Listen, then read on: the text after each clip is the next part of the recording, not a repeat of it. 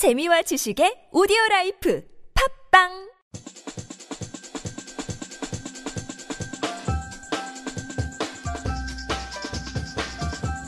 안녕하세요. 팟캐스트 외집사 주간 부동산 동향입니다. 각 지역별 아파트를 기준으로 매매 및 전월세 시세 변동과 전국적인 부동산 날씨를 살펴보도록 하겠습니다. 이번 주 주간 부동산 동향은요, 역전세 난이라는 주제로 부동산에 보이지 않는 진실의 공동저자, 봄날의 곰님 전화 연결을 해보겠습니다. 주간 부동산 동향 시작합니다. 매매 가격 주간 총평 부분 2016년 8월 15일 기준 전국 아파트 매매 가격은 전주 대비 0.04%를 기록했습니다. 전국의 아파트 매매 가격은 낮은 대출 금리와 전세의 꾸준한 상승으로 실수요가 지속되고 있습니다. 서울과 지방 부동산 시장이 양극화를 보이고 있으며 기준금리 인하로 매매가가 서울 수도권 재건, 재건축을 중심으로 상승세로 전환했습니다. 국토교통부는 지난달 서울과 수도권에서의 주택 매매가 최근 5년 평균치와 비교해 증가했으며 지난 2월 이후 5개월 연속 증가세라고 밝혔습니다. 탈전세난 수요와 강남 재건축 열기가 반영된 결과입니다. 지난 2006년 정부가 주택거래량 집계를 시작한 이후 최대 규모입니다. 국토교통부의 주택 유형별 매매 거래로 보면 아파트가 매매 거래량 상승세를 이끌고 있습니다. 7월 아파트 매매는 6만 3,906건으로 6월보다 7.9% 상승했습니다.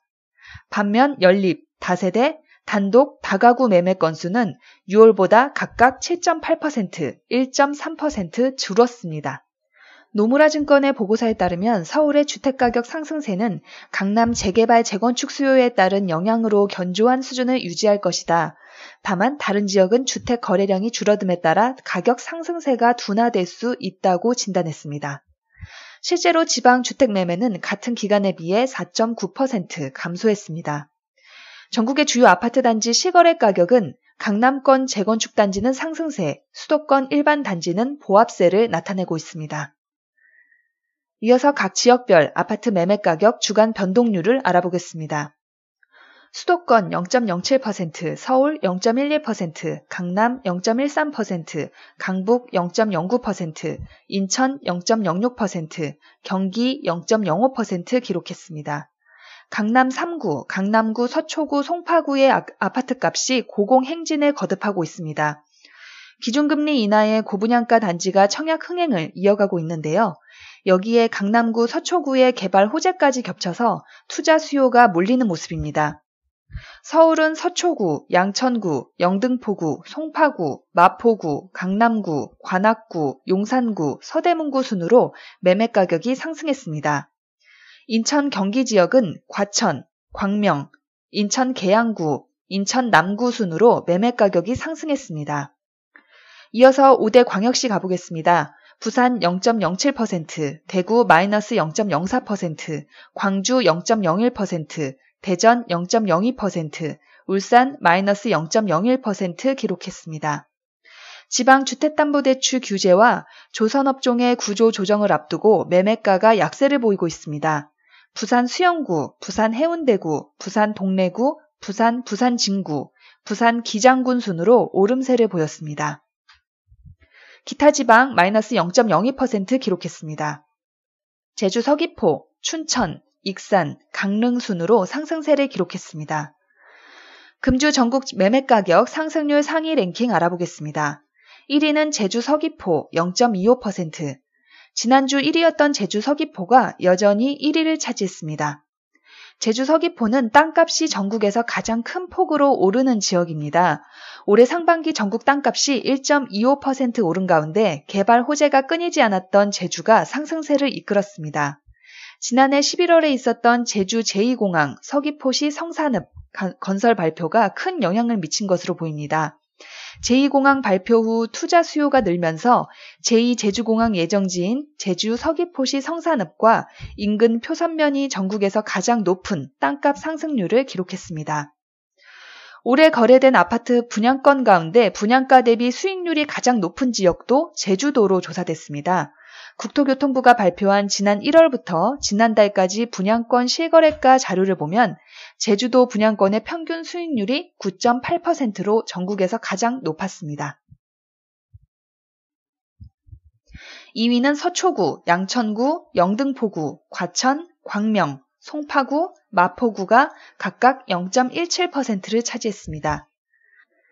국토교통부의 상반기 아파트 실거래가 발표 내용을 분석한 결과 서울 아파트 매매가 평균은 5억 734만 원으로 2010년 하반기 이후 처음으로 5억 원을 넘어섰습니다. 구별로는 서초구 아파트 실거래가가 평균 10억 1,487만 원으로 전국에서 가장 높았습니다. 신고된 전국 분양권 실거래 내역을 토대로 분양가 대비 가장 높은 웃돈이 형성된 단지는 서울 서초구 반포동 아크로 리버파크 전용 84제곱미터라고 합니다. 또한 서울 주요 대학을 포함한 지방자치단체 중 원룸 월세가 가장 비싼 곳도 서초구 서초동으로 나타났습니다. 서초구 서초동의 3.3제곱미터당 평균 월세는 94,700원이었습니다. 양천구는 재건축 연한이 가까워져 기대감이 커지고 있는 목동, 신정동 신시가지 아파트 가격이 일제히 상승하면서 서울 강남 3구 재건축 아파트 단지에 몰렸던 뭉칫돈이 목동으로 이동하고 있습니다.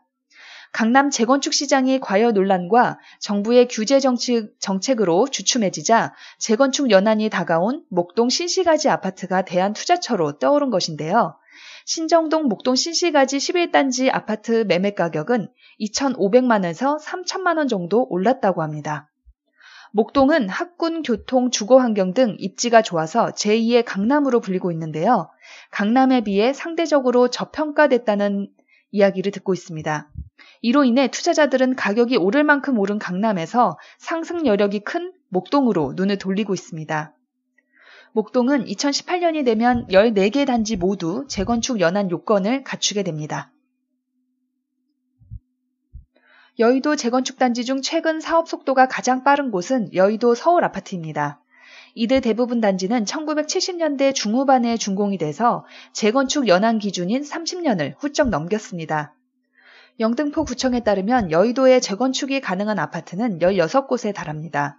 16곳 아파트 중 광장, 목화, 미성, 수정, 시범 등 5곳은 조합 이전 단계인 추진위원회가 설립된 상태입니다. 이중 목화 아파트는 재건축 대신 리모델링 사업으로 선회할 것이라고 합니다. 광명은 강남 순환 고속도로가 개통된 영향으로 매물이 회수되고 가격이 올랐습니다. 송파구는 저금리에 따른 실수요자의 매매 전환이 이어지면서 상승 중입니다. 송파구는 인근 위례 신도시와 하남 미사의 영향으로 역전세 난 기사가 나왔습니다. 송파구는 서울의 재건축 재개발 때문에 거래가 계속 활발하지 않을까 예상이 되고 있는데요. 가락동 헬리오시티 입주 영향으로 2018년 예정된 입주 물량이 9,730가구에 달하는 지역입니다. 집값 비싼 자치구가 관리구도 가장 비싸라는 기사를 보면요. 서울시 공동주택 통합정보마당에 따르면 상반기 자치구별 아파트 관리비는 강남구, 서초구, 용산구, 송파구, 양천구 순으로 높았습니다. 아파트 단지별로 보면 성동구 성수 1가 성수 갤러리아 폴의 아파트가 3.3제곱미터당 어, 4,919원으로 서울에서 관리비가 가장 비쌉니다. 갤러리아 포레에 이어 관리비가 비싼 아파트 2위는 강남구 삼성동 아이파크 삼성동, 송파구 신천동 롯데캐슬 골드, 동작구 흑석동 흑석해 가든, 양천구 신정육동 목동 삼성 쉐르빌 2차 등이 상위 5위에 들었습니다. 전세 가격 주간 총평 부분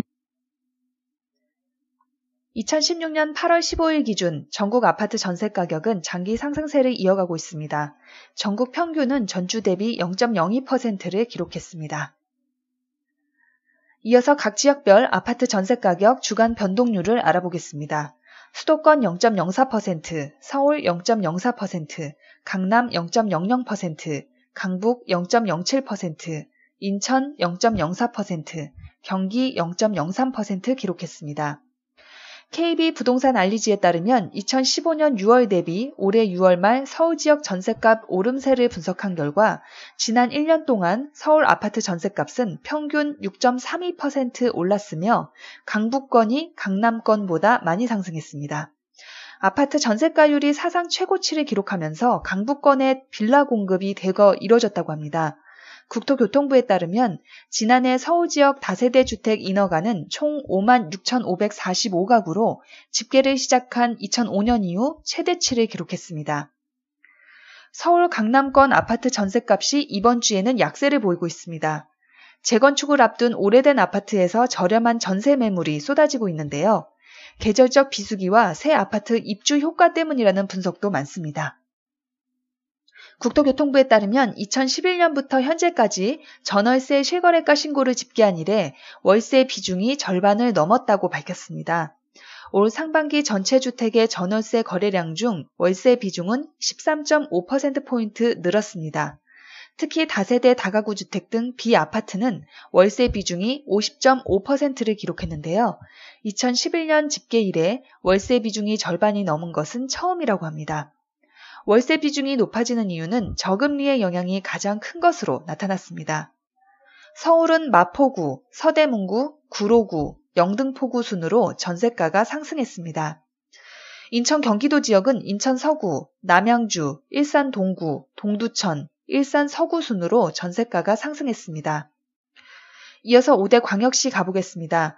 부산 0.06%, 대구 마이너스 0.05%, 광주 0.02%, 대전 0.02%, 울산 0.00% 기록했습니다. 아파트값 상승세가 큰 부산이 전세값도 크게 올랐습니다. 부산 부산 진구, 부산 북구, 부산 해운대구, 부산 남구, 부산 동래구 순으로 전세가가 상승했습니다.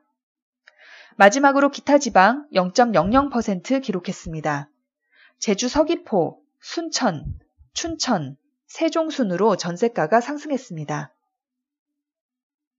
금주 전국 전세가격 상승률 상위 랭킹 알아보겠습니다.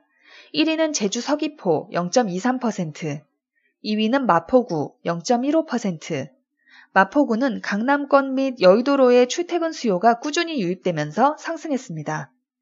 3위는 인천 서구, 남양주가 각각 0.14%, 인천 서구는 서울로의 접근성이 우수하고 서울보다는 낮은 전세가가 상승의 원인이 되고 있습니다.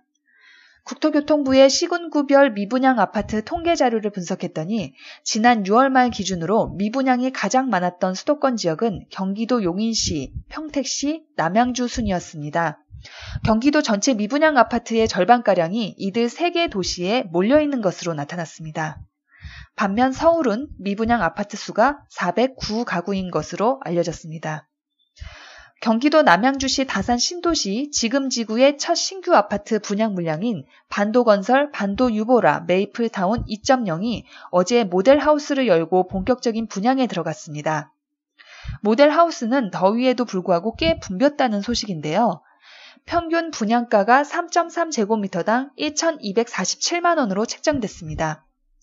청약 일정은 8월 23일 화요일 공급을 시작으로 24일 1순위, 25일 2순위가 진행됩니다. 입주는 2019년 3월 예정입니다.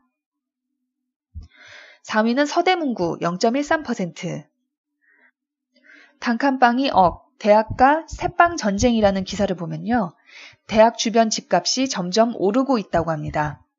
KB 부동산에 따르면 종로구 명륜동의 3.3제곱미터당 전셋값은 올 3분기 258만 원으로 지난해 같은 기간보다 15만 원가량 올랐습니다.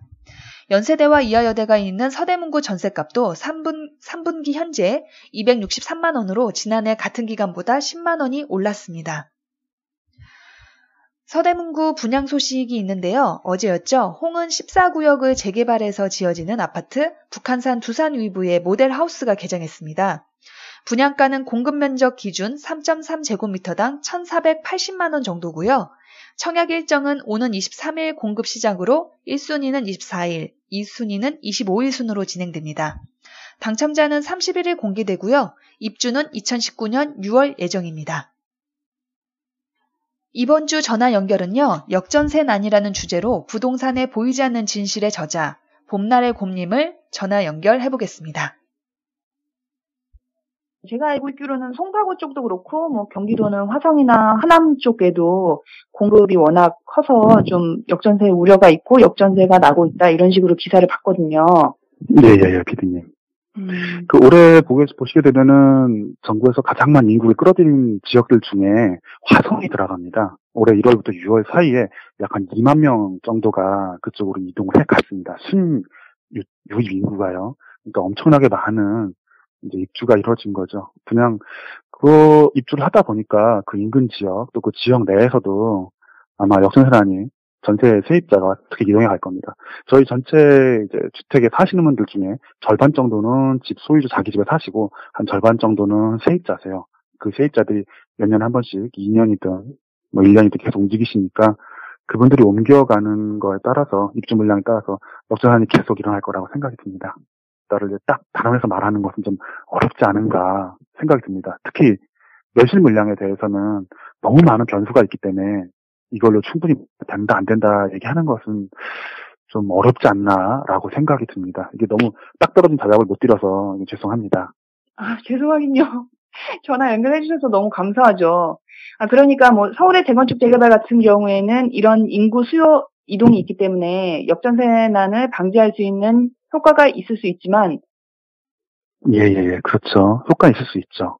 네, 그 대신에 뭐 공급 물량이 워낙 많은 쪽의 이기 신도시나 이런 쪽의 물량이 어느 정도 찼다가 다시 또 역전세난이 일어나고 이런 우려가 있다는 말씀이신가요?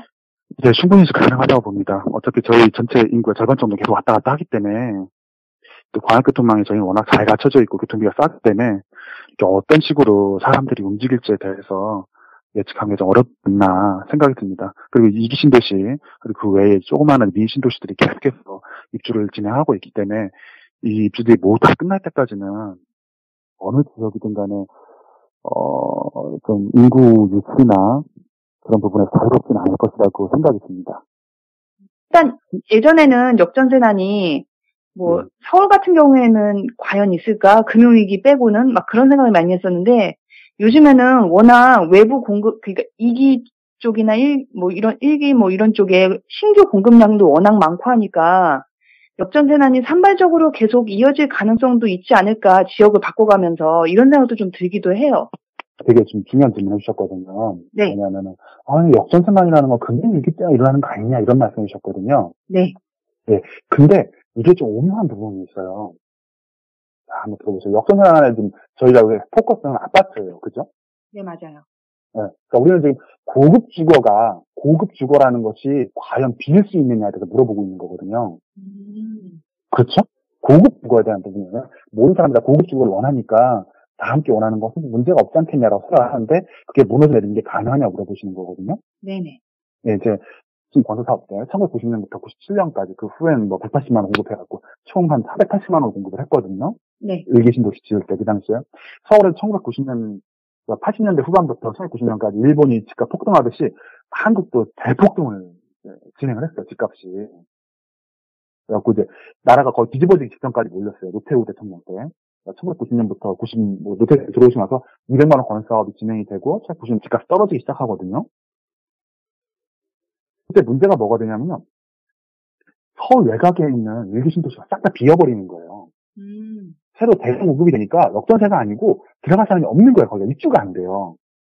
계속 계속 공급이 일어나니까 지금 비싼 상황이죠. 그래서 그 당시에 이제 서울 시내 사람들 쫓아야 됐거든요. 그래서 서울 시내에 새로 개발을 갖다 막아버렸어요. 어차피 아. 막다른 시절이잖아요. 군사정부 시절이니까. 네. 준군사거나 군사정부 시절이거든요. 그러니까 막아서 사람들을 찍어 넣어서 내보냈어요. 바깥쪽으로. 음. 이주를 안 하니까. 그러니까 저희 기억에는 저희가 지금 30대, 40대는 그 후에 완성된 체제, 그러니까 지금 아파트 체제가 사실 형성된 거는 1990년 이후거든요. 한국에 시작한 거는 일기신도시. 그러니까 지금 저희가 시장이라고 바라보는 거는 사실상 요 서울하고 서울 인근 도시만 시장이라고 바라봐요. 서울 사람들은. 그 인근만 신경 쓰거든요. 경기권에서는. 그 이전 기억을 바라보면은 이미 이렇게 거대한 공급이 한 번 있었고 그때 이것이 다 비어가지고 그걸 채워넣기 위해서 한번 서울 시내를 찍어 누른 그 경험이 있어요. 한국에는 이미. 이번에도 또 대규모 또 공급이 일어났단 말입니다. 그럼 이걸 어디서 채울 거냐? 어차피 그 인근에서 왔다 갔다 해야 되거든요. 사람들은 멀리 가지 않으니까. 세종시나 제주도 빼놓고는 그렇게까지 멀리, 멀리 이동하지 않아요. 사람들이. 그렇게 보면 그걸 어떻게 채워넣을 거냐? 옆에 사람들 이사를 가는데 송파 사람들이 옆에 있는 몇개 신도시로 넘어가고 수원 사람들이 화성으로 넘어가서 일을 할 건데 이게 안 일어난다고 하면 역사전환이 없다는 거고 이게 일어난다고는 현실적으로 일어나고 있으니까 역사 일어 역사전환이 일어난다는 건데 앞으로 공급 지역이 한두 군데가 아니지 않습니까? 그럼 어디든지 역사전환이 일어날 수 있는 것이고 이미 1990년대처럼 엄청나게 뭐 결혼할 사람이 많고 그런 상황이 아니기 때문에 이게 그렇게 빠르게 해소되기는 쉽지 않지 않을까라고 보는 게 맞다고 보는데 뭐 전망이야 다양할 수 있으니까요. 근데 이것 때문에 세상이 다 무너질 거다. 그렇게 보기는 옳지 않죠. 서울, 송파는 다른 곳입니다. 서울 시내니까. 네. 근데 그걸 벗어나서 외곽적도 있지 않겠습니까? 인기 신도시 중에도 10km, 20km, 30km, 40km, 50km 쭉쭉 뻗- 뻗어나가지 않습니까? 30km 안쪽, 20km 안쪽은 다를 것이고, 30km 뒤쪽, 40km, 50km는 또 다를 것입니다. 근데 이걸 통째로 보게 되면은 말이 안 맞습니다, 어차피 다. 시장을 분할해서 보고, 나눠서 봐야 된다고 생각이 듭니다. 그리고 중요한 건 시장에서 광학 교통망이 점점 더 좋아져요. 그럼 사람의 집중이 사람이 포장할 거라고 사람들이 얘기하는데 반대입니다. 재개발이 끝나고 나면 더 집중될 겁니다. 광학교통망이 완성되면 되면 될수록 더 집중될 겁니다. 결국에는 내가 살고 싶은 곳이 남도 살고 싶은 곳일 겁니다. 아마 대부분 다. 네, 주택 보급률은 사실이 없어요. 왜냐하면 나도 살고 싶은 곳에 남도 살고 싶어 하기 때문에 남도 살기 싫어하는 곳에 집들이 계속해서 또 내가 살고 싫어하는 곳에 집들이 주택 보급률 잡히니까 어떻게 보면 그거는 맞질 않습니다. 잘. 네, 이상 부동산에 보이지 않는 진실의 공동저자 봄날의 곰님과 전화 연결을 해봤습니다. 봄날의 곰님 의견 잘 들었고요. 이상 주간 부동산 동향 마치겠습니다. 안녕히 계세요.